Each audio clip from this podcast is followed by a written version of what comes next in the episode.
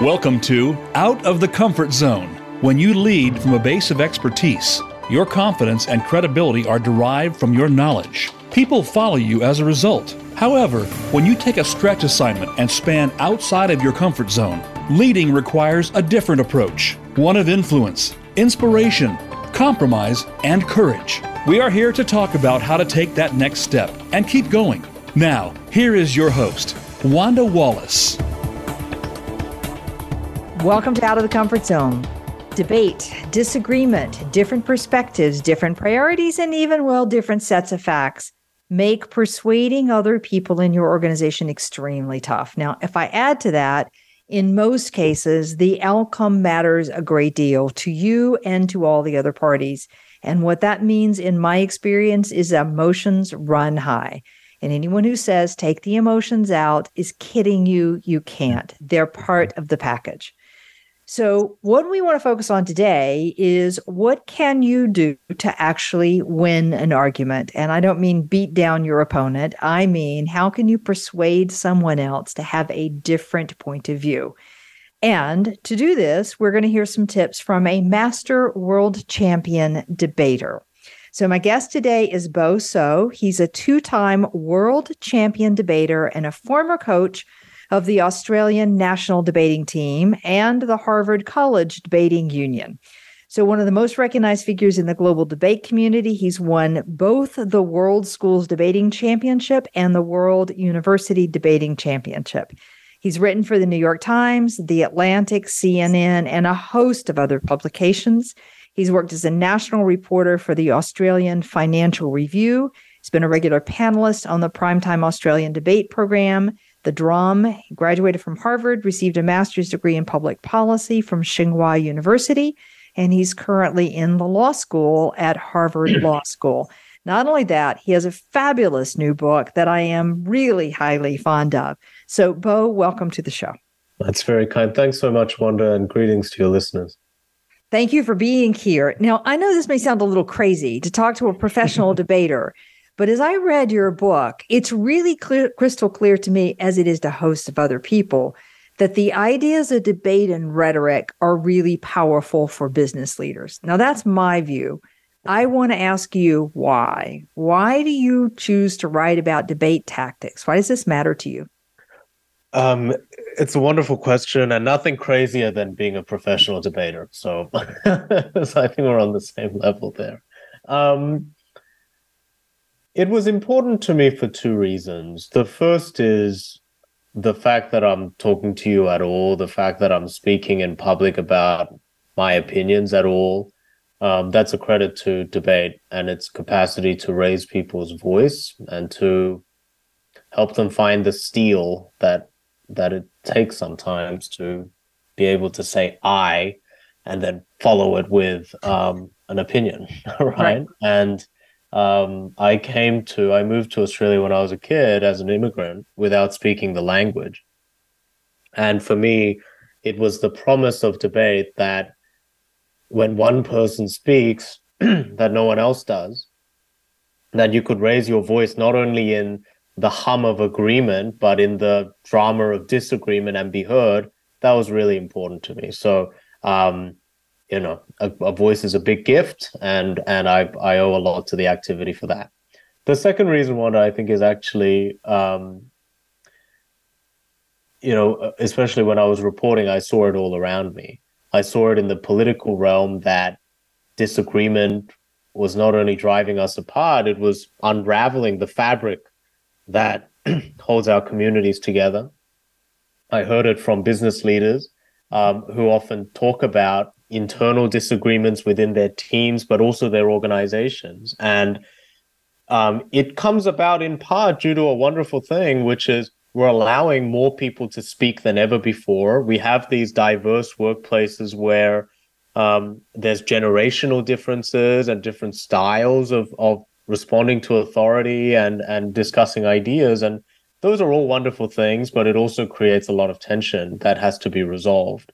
And so um, it was in the hope and the search for better ways to disagree, right? Of suggesting that the opposite of bad disagreement need not be agreement, but that it can be good disagreement. It was in the search for that that I turned back to debate. Great. That makes a bunch of sense to me. And I think I'm correct. Correct me if I'm incorrect about this, but some of what we do with debate was actually honed in the Greek community in the notion of how do we create a civil society, a democratic society, and actually have debate about some of the substantive issues. Am I, is my memory right there? Yeah, thank you so much for um for bringing that up. I mean, and it's such an important point because the history of debate goes back to, um, as you say, to ancient Greece, to antiquity, and to notions about what it means to train someone to be a citizen. And key to that notion of citizenship was that not only that people would be able to express themselves um, in a public space, but more importantly, that they would be able to listen to what someone else has to say and to respond and to make that disagreement be something that's additive to their relationship and to the community as a whole. So you're you're quite right. That's where it starts, and the, um, the place where the story goes next um, is it, it, really grows up with the emergence of parliamentary democracy, right? And um, the form of debate that I did is called parliamentary debate, and it's often associated with the debates in the House um, in right. Britain. But my favorite part of that story is that it doesn't come out necessarily from um, those political debates themselves, but rather that while the House of Commons was sitting in Britain, there were coffee houses and pubs where ordinary citizens would um, get together, copy the agenda and the procedures of Parliament, and take the project of governance into their own hands by um, competing, laughing, and as you say um, in your introduction, um, it wasn't this cold, rational thing. It was there were real mm-hmm. stakes, there was ego, there were all of these things, and they found ways to manage that. And I feel really proud to be a part of that tradition. Yeah, it's a great tradition. Um, you can see why it could be so important for a democracy to have skills in debate. And I'm certain that there are people listening to this who say, oh my gosh, we've gotten so far away from it. Now, yeah. my our challenge for today is not to solve our democratic problems uh, around the world. Our problem today is to help leaders figure out how to do a better job with this inside their own organizations. Now, you said something very interesting in as an immigrant coming to Australia, not speaking the language, that the debate society allowed you to be able to speak without interruption, mm. raise your voice if it was appropriate, to disagree and to be heard. And I have a feeling there are an awful lot of people who say, I would like those four. So I, I want to just honor that part of the story. But I want to follow it with the following. A bunch of people believe that if you're not a natural extrovert, mm. then you're probably not going to be very good at giving speeches or being persuasive or debating or getting your point across. And so they give up if they're not a natural extrovert. What's your response to that? It's it's such a real concern, right? And and and I'm I've been deba- I've been in the debate world 15 years. I've written a book about it, and still I find myself wrestling with that aversive instinct, right? So um, I'd say two things about that. The first is, as you mentioned, um, the the part of the magic of debate is, and I think this is an actionable step, is that in debate, every disagreement begins with some agreement. And that's agreement about how we're going to carry out the discussion. And that is, we're roughly going to give each other equal time, right? We're going to not interrupt when the other person is speaking, but we're going to take turns. So I'm going to get a go, you're going to get a go, but I'm going to be able to come back. So I don't have to interrupt. I'll be able to respond later, right? So um, agreement about how we're going to have the disagreement, but also importantly, agreement about what we're disagreeing about. And um, for me, it was really important that if I was getting into a discussion about some sports game or some class project, it wasn't also going to be, you know, where are you from? Why do you speak the language in a funny way? So you don't want it to kind of balloon. And in a in a less personal context, in a business context, um, when you're having these meetings about a, a, part of a proposal or a decision that you need to make, you don't want it then to become a discussion of the whole strategy, right? Or or, or this entire vertical in the business, um, because then everything is kind of up for grabs. And part of the um, prescription in debate is to say, name what the disagreement is, and in doing that, take a lot of the other stuff off the table. The table. That's that's the first thing that I'll say. The second is, um, and, and I think we can come back to it and and and develop it because it's a it's something to unpack. But I think one thing that helps, especially introverted people, um, uh, and, this actually this comes up often um, in situations where ideas about disagreement, disagreeableness, um, you know raising rebuttal. These are also um, often gendered and racialized ideas right? So you you can you can imagine um, someone being told they're being shrill or they're mm-hmm. being angry when they're um, raising an objection right? And so it's it's very hard to place on any one individual um, the burden of changing all that but especially in positions of leadership you want to be setting a tone in the organization that says we welcome these kinds of disputes and and for people who are not in positions of power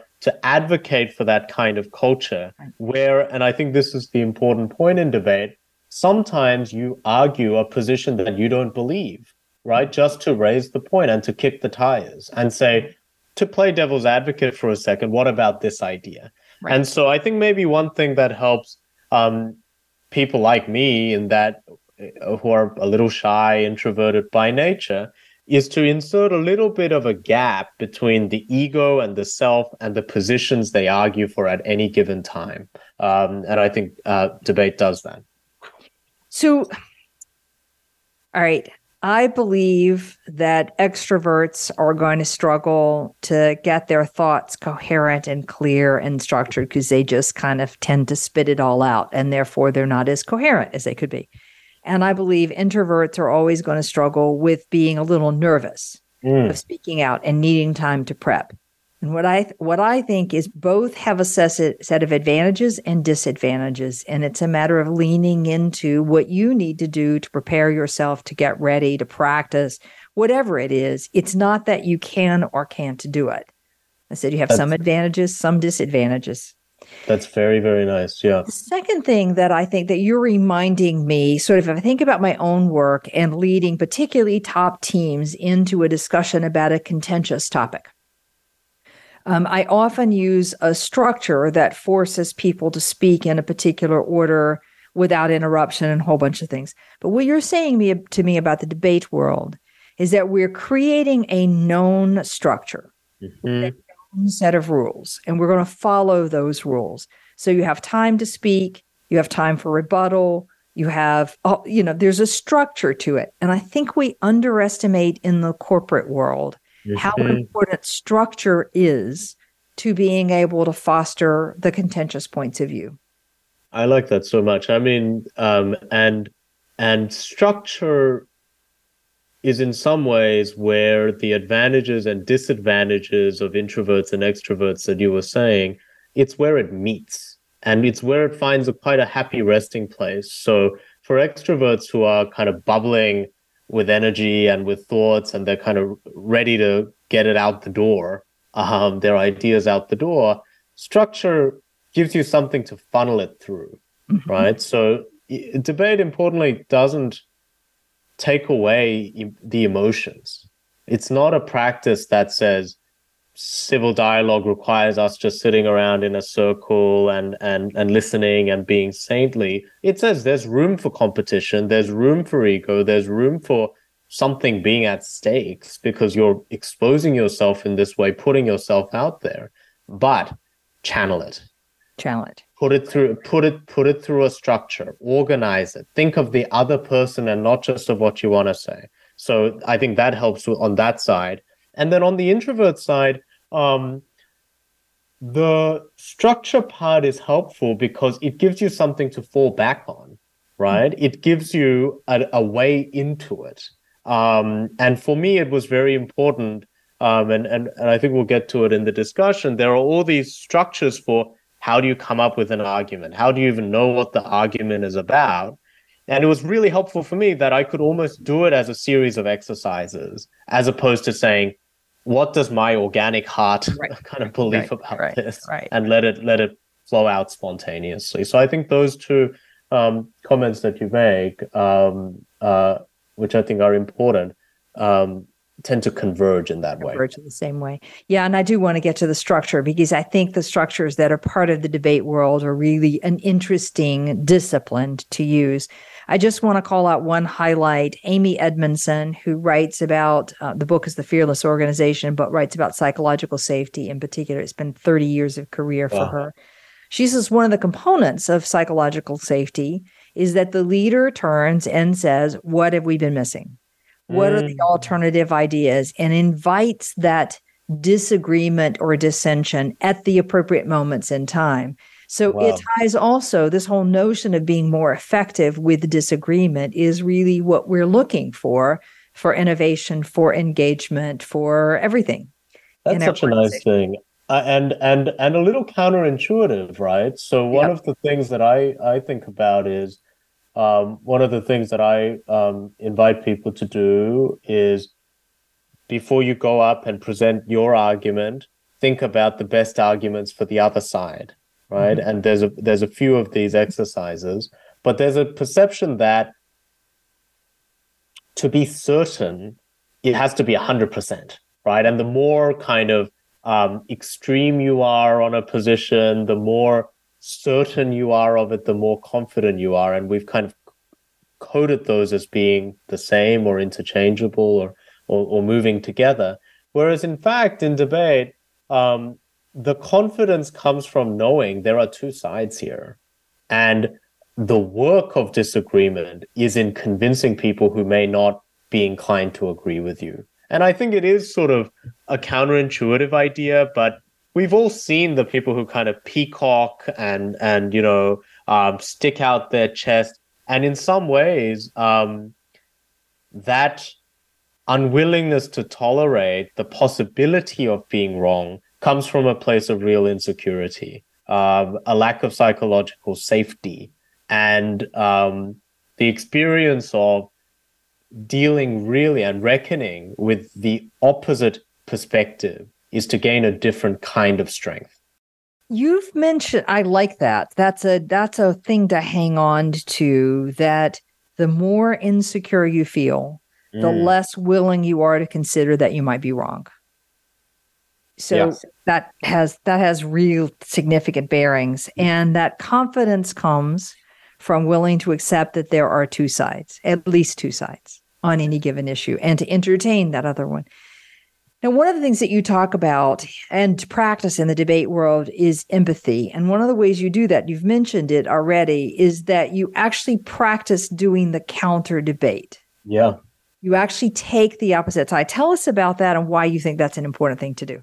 Sure. I mean, empathy is just one of these troublesome words, really. Um, and um, and I, again, it comes back to biography for me. When I was a kid and I was surrounded by people from a different cultural background, I didn't speak the language, and I just saw these this kind of ocean of difference between me and my peers.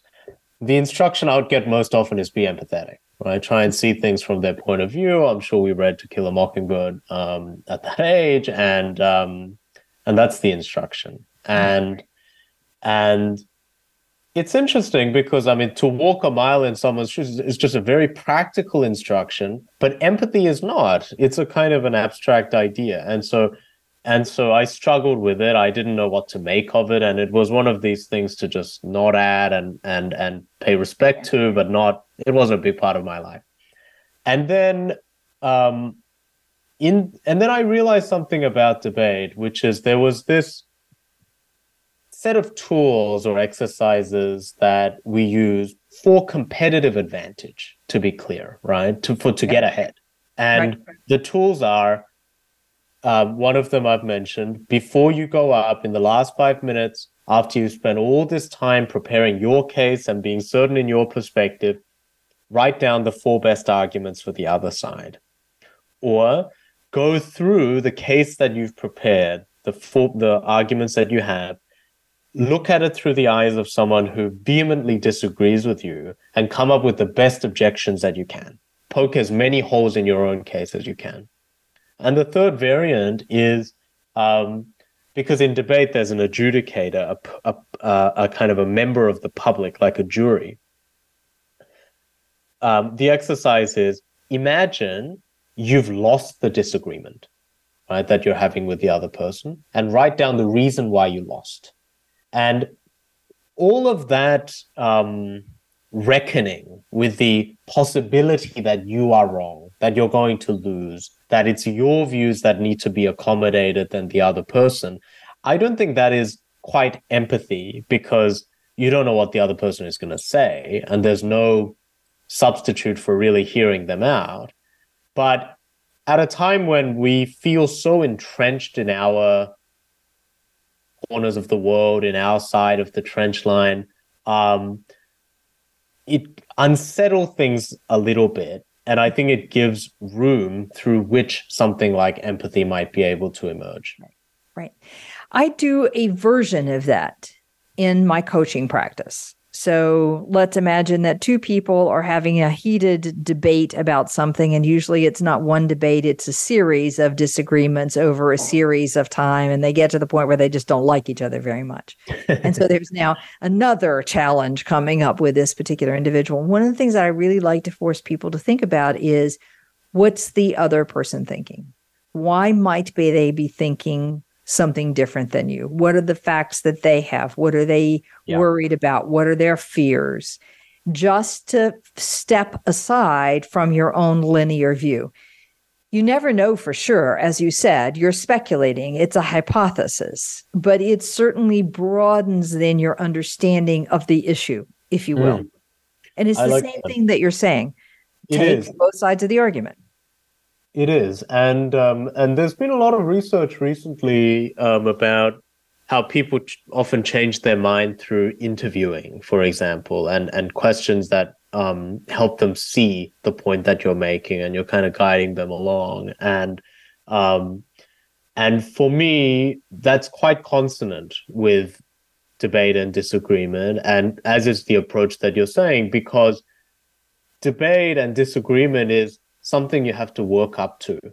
It's in some ways um, something you have to earn, right? Mm-hmm. And the way in which you earn it is through preparation, through understanding the other side. If you don't know, you sometimes ask, mm-hmm. right? You say, just before we continue the disagreement, um, where's your head at? What is it that you really care about here?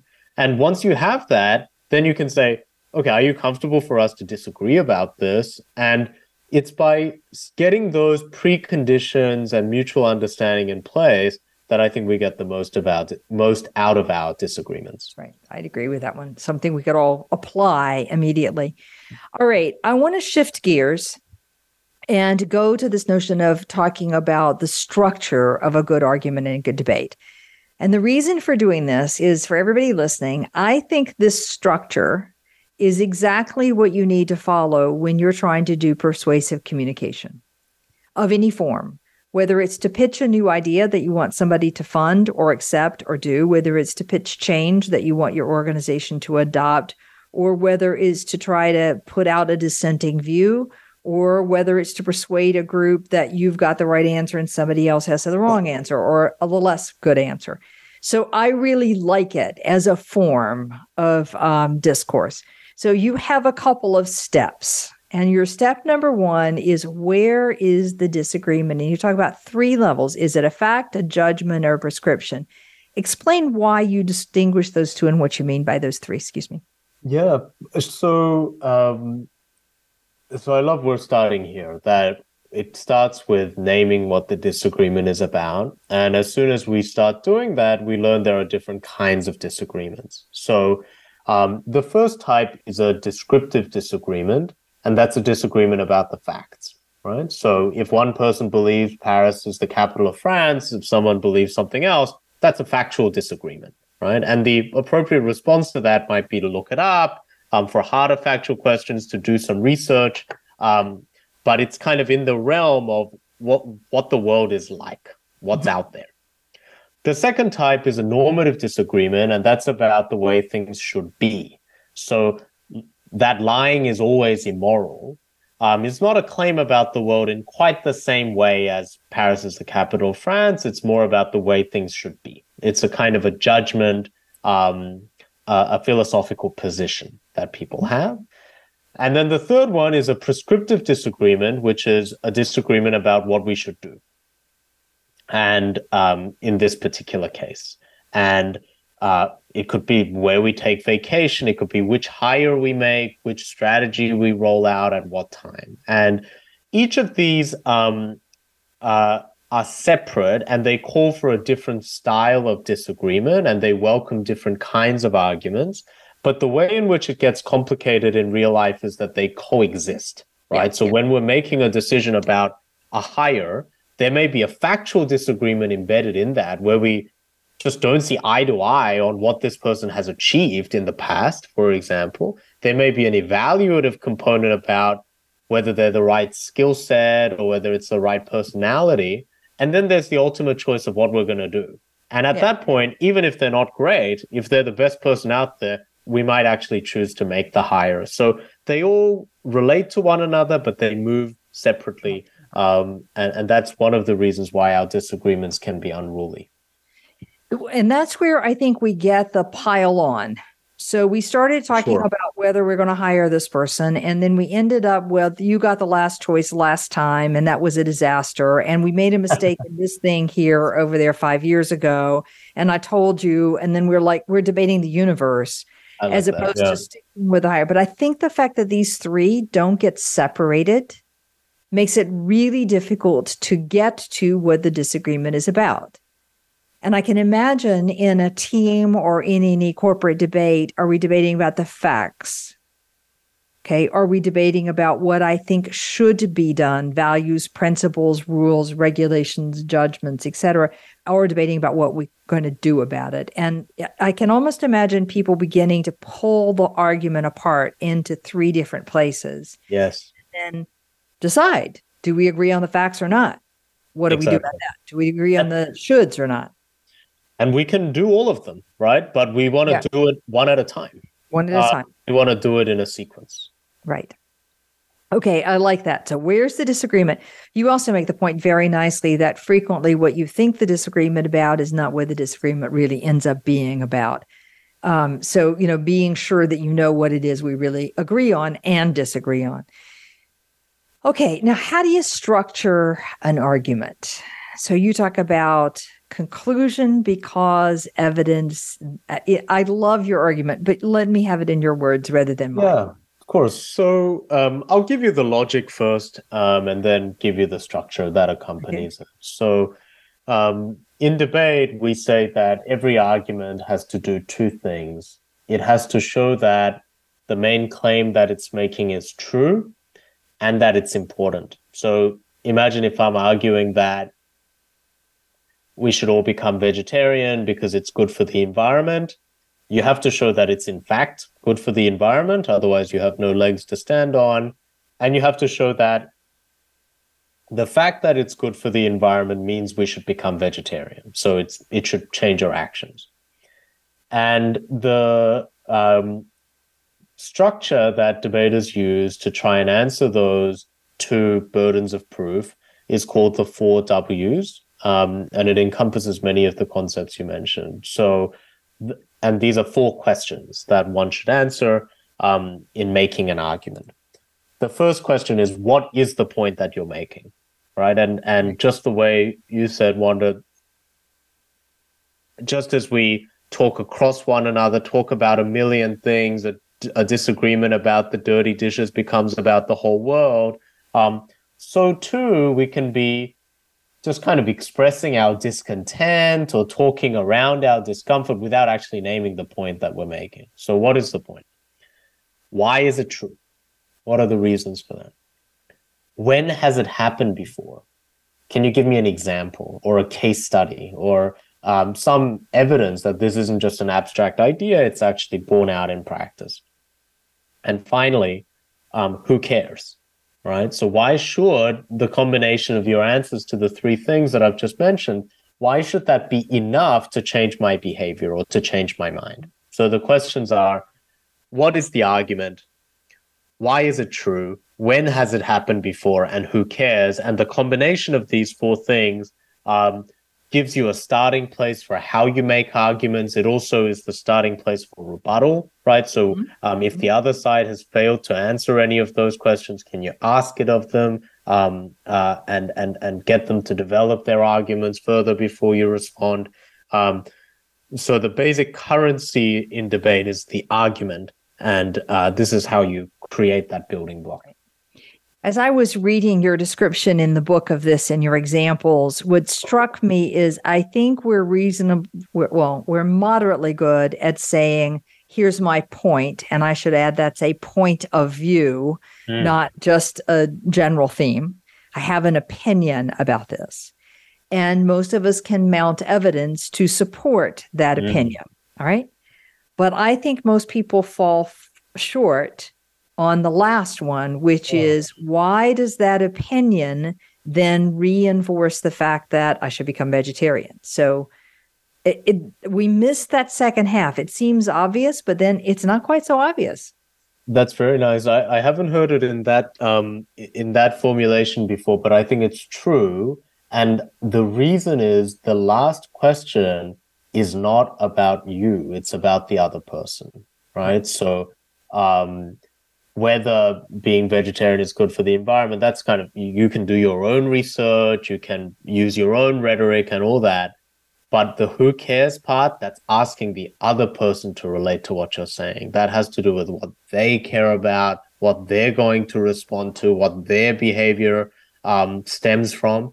And uh, and so i think it's quite natural that that's where we fall apart. It's in that attempt to understand one another, talk across that gap um, that we fall short. Right, right. Okay, so four questions. What's the point? And I will say point of view because it's an yeah. opinion. Why is that true? So give me the facts, give me the evidence, give me when has this happened? So I have an example to back it up and support it. And then the last one is who cares? How does the other person relate to what you've said from mm-hmm. their perspective, their point of view, their other criteria, their competing demands. And we're right back to empathy, I think. Yeah. At the end of the day. All right. But this is a great place to take a quick break. So right. we'll stop there. When I come back, I want to talk about how do you refute somebody else's point of view? And more importantly, how do you deal with the bad faith debaters, the people who are not exactly playing by the rules we'd like them to play by? My guest today, Bo Seo, the book we're talking about is Good Arguments. Fabulous book, highly recommended. I think there's an awful lot to say from this book about how you be persuasive. We'll be right back.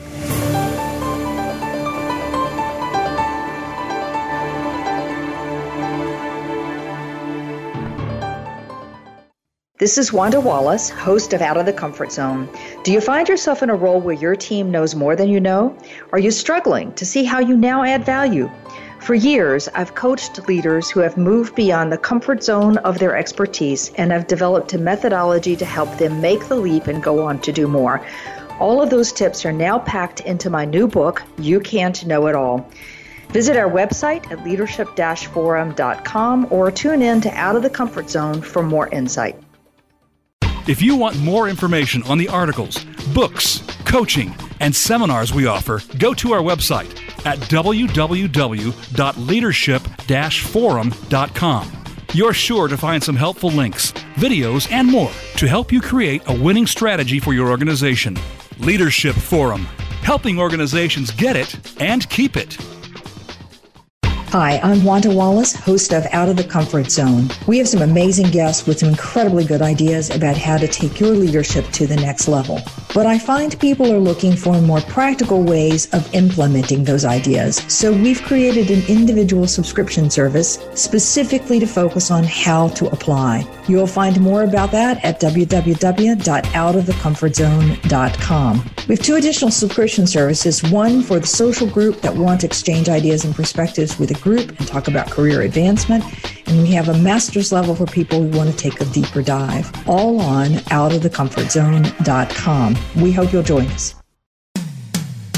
When it comes to business, you'll find the experts here. Voice America Business Network.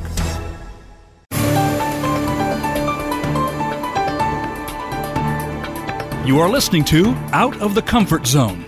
To reach Dr. Wanda Wallace or her guest, call into the program at 1 866 472 5790. Again, that's 1 866 472 5790. You may also send an email to wanda.wallace at leadership forum.com. Now, back to Out of the Comfort Zone. Welcome back. With me today is Bo Seo. He's a two time world champion debater and a former coach of the Australia national debating team in the Harvard College Debating Union, having won lots and lots of awards and being a writer in a host of a number of places. Bo has now written what I think is a stunningly good book called Good Arguments. And we have been taking his experience as a debater and understanding why it's important to structure a debate why debate is important in your organization for team, for psychological safety, for innovation, and what the structure is going to do in helping you be more persuasive in your arguments. So, the general notion of the structure is an understanding first of what it is we are debating about. Is it a fact? Is it a should or is it an action? I changed the language on you, Bo, but that's the kind of the general sense of it. And what's the essence of that disagreement? And then to make my argument, I need to answer four questions. What's the point I'm making? My belief, if you will, or my conclusion. Why is that true? Where's the evidence? And when has this happened before? So that's part of the evidence to support my point of view. And then I have to answer the reverse question for the other person. Why should they care? Or why does that evidence support the conclusion that I'm drawn for the other person's point of view, not from mine? So a very interesting, it's the last one I think we fall short on way too many times. Mm. You'll see in that that this is not about facts. This is about facts and empathy and values. And I just slid that word values in because mm. I think it is all over the corporate debate about how we do things. Wow. All right. Wow. I want to flip and talk about how do you refute arguments um, just briefly. So somebody's made a point of view I disagree with that point of view. What do I go about doing to refute their statement? I think the first step is to start with the two burdens. So um, when we disagree with someone um, and when we're trying to dismantle an argument, those two provide very natural opening points. The first is Do you think what they're saying is true? And if not, you have a kind of truth objection. Or do you think what they've said is just not enough to change someone's mind or your behavior. And then you have an important objection. So I think the first is to know where you're aiming. And once you have that, you can kind of construct an argument in reverse. So, what is the objection you're making? Why is that true? When has that happened before? Who cares about that? Um, that that um, same structure for the argument, I think, can help. And then the last little dynamic um, that we haven't spoken about yet that is important in rebuttal is I used to have a high school coach who, um, you know, we thought he was he was very aggressive speaker and you know, he was a big rugby player.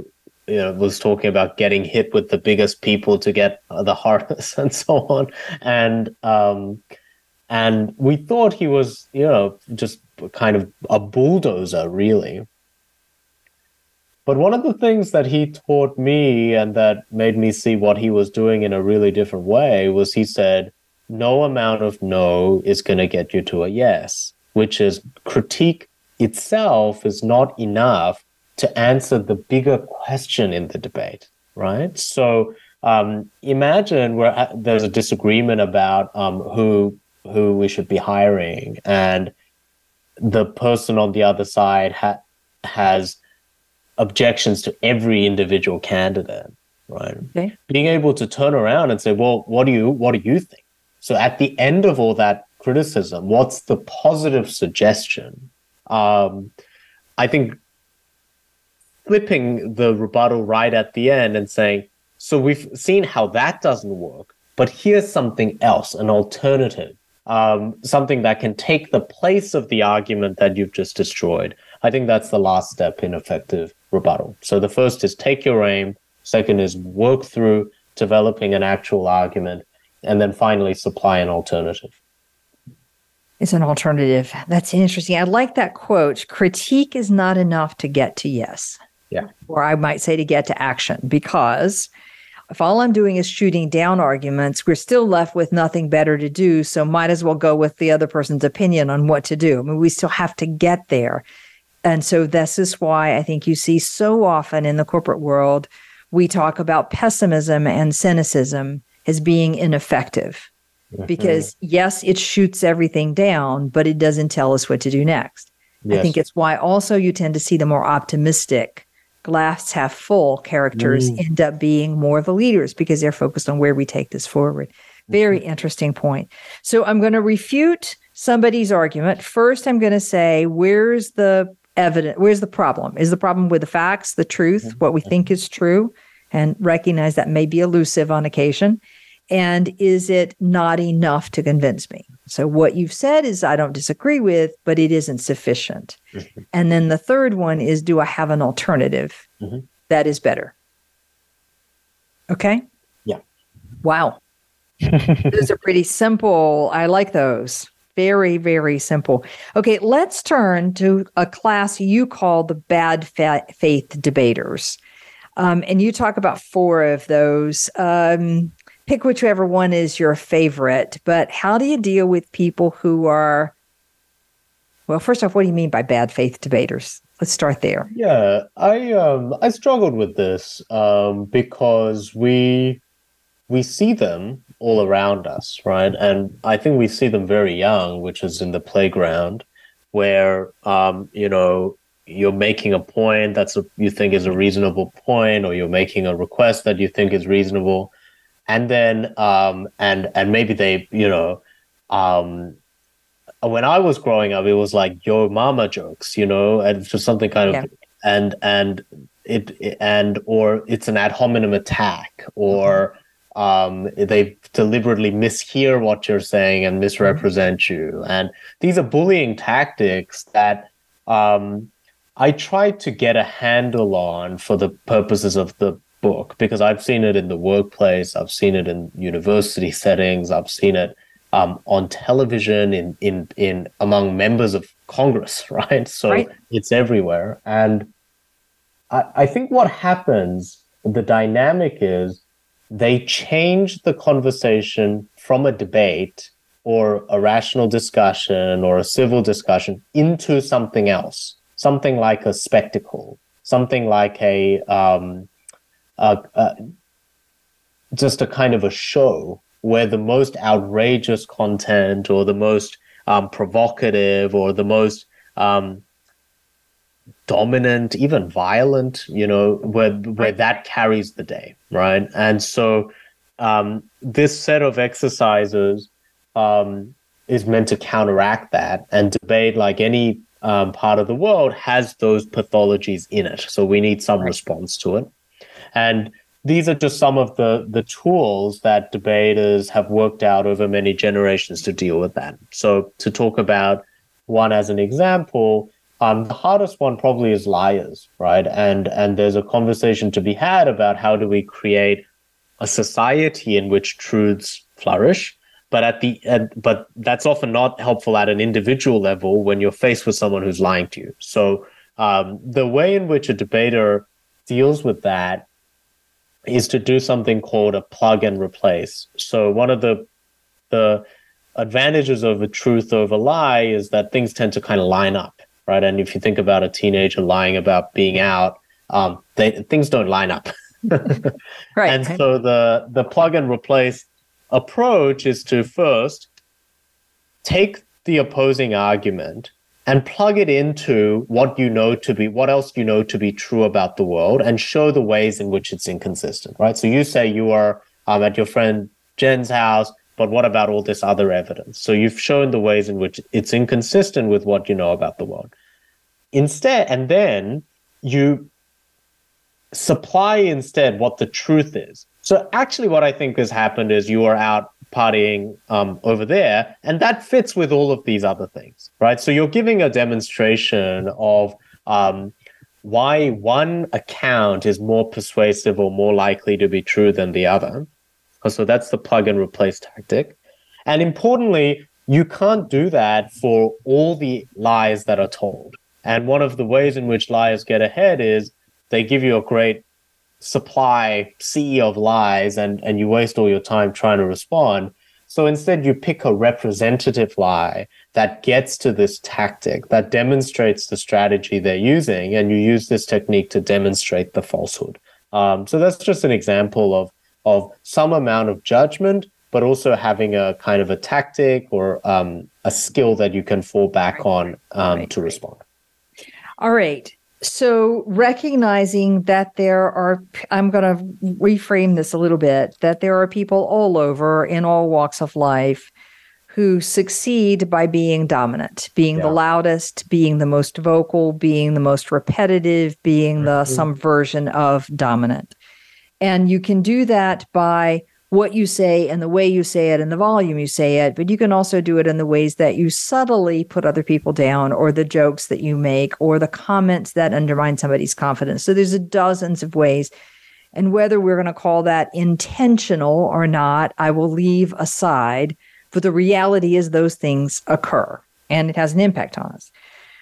One of those are people just flat out tell a falsehood. And mm-hmm. so plug and play replace is the notion of plugging, assuming for a moment that what they're saying is true and put it into the sequence of facts that you know to be true and question, show, point out the inconsistency, and then to supply an alternative interpretation. Now, a pause on that. Richard um, Shell, who's one of my favorite all time people on persuasion, says that he believes the best way to change somebody's belief is to point out the inconsistency. Mm-hmm. So it's what you're exactly what you're saying. And it's not like I say, you lied and you're inconsistent. I'm just going to pose that question that calls out the doubt about mm. the consistency of your belief. And that's exactly what you're saying here.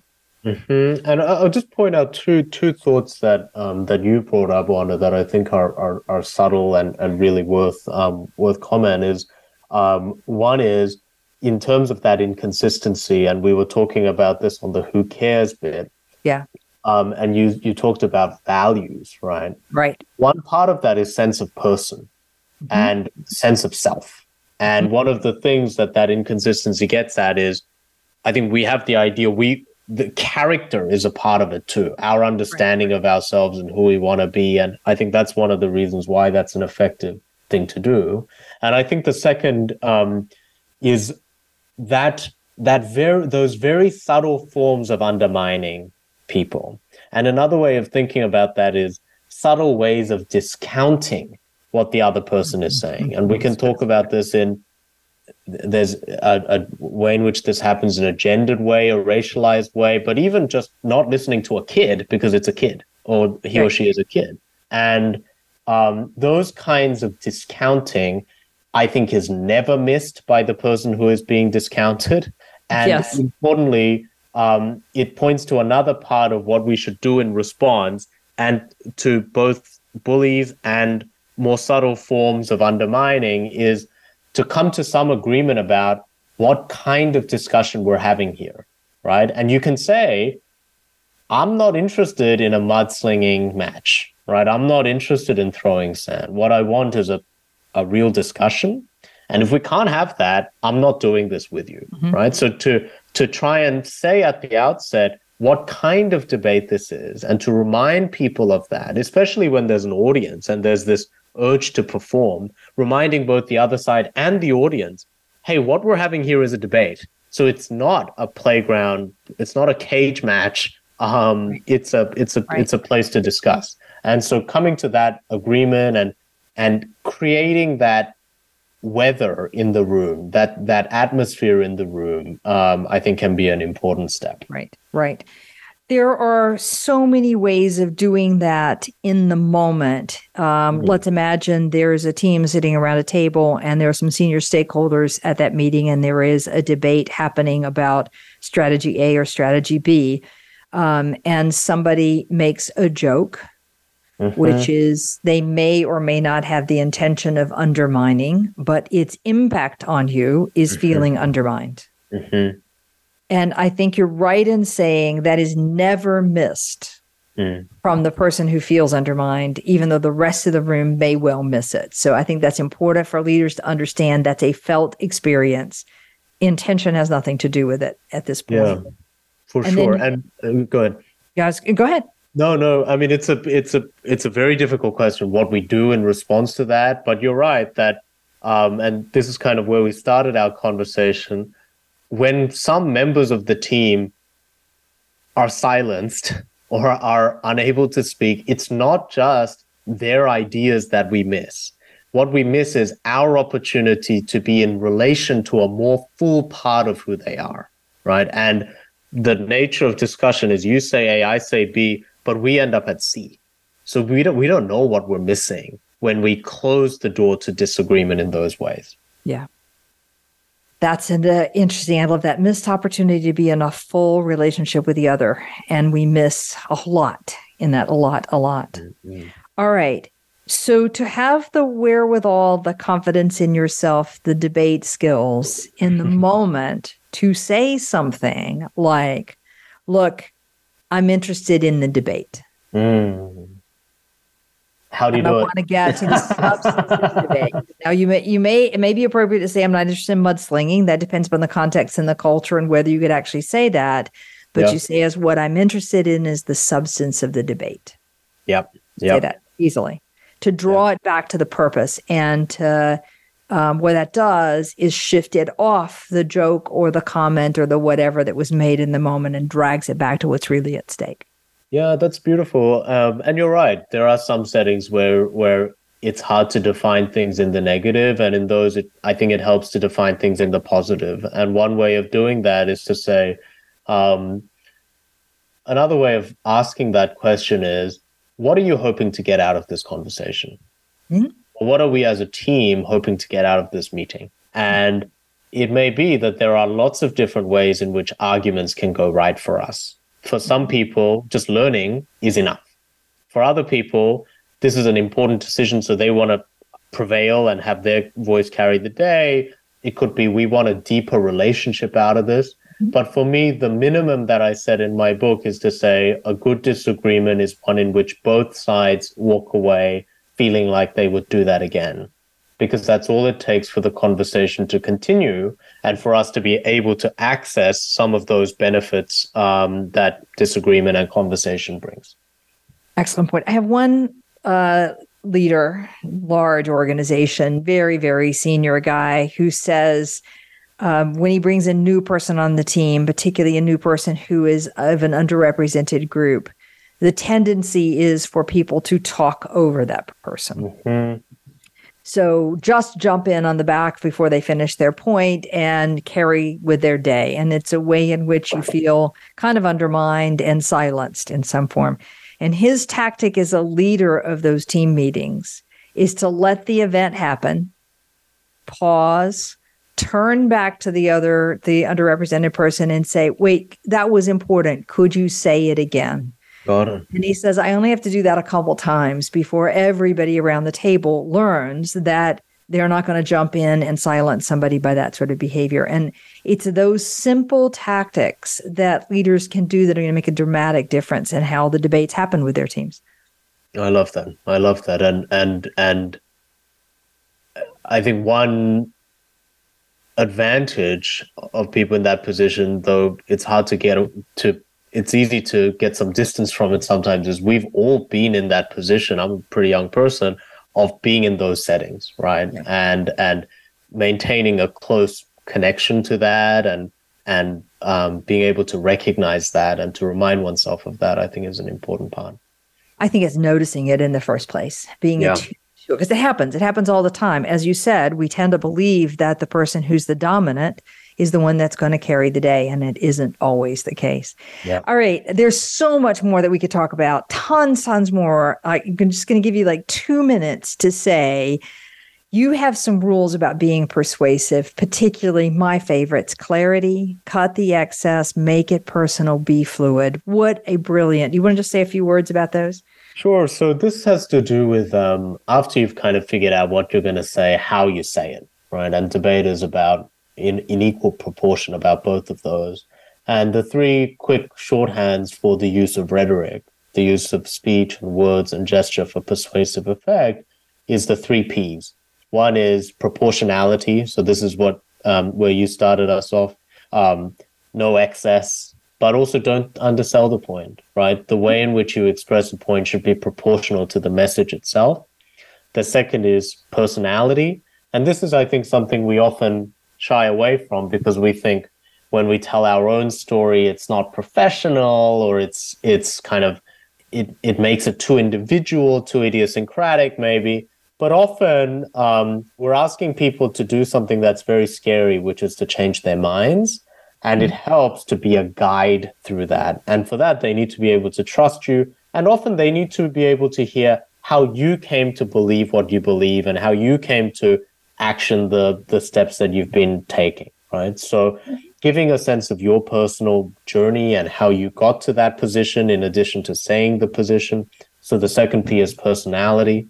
And the third is panache, which is, um, I don't even know what that word really means, but it's a kind of a, uh, an opportunity to enjoy the art and the craft of it, to say a well crafted sentence says um, something about the writer, but it actually says more about the reader. And it says to the reader, you are worthy of this kind of attention. And putting that work into expressing oneself in the way in which one is going to be best heard, I think can be a sign of respect.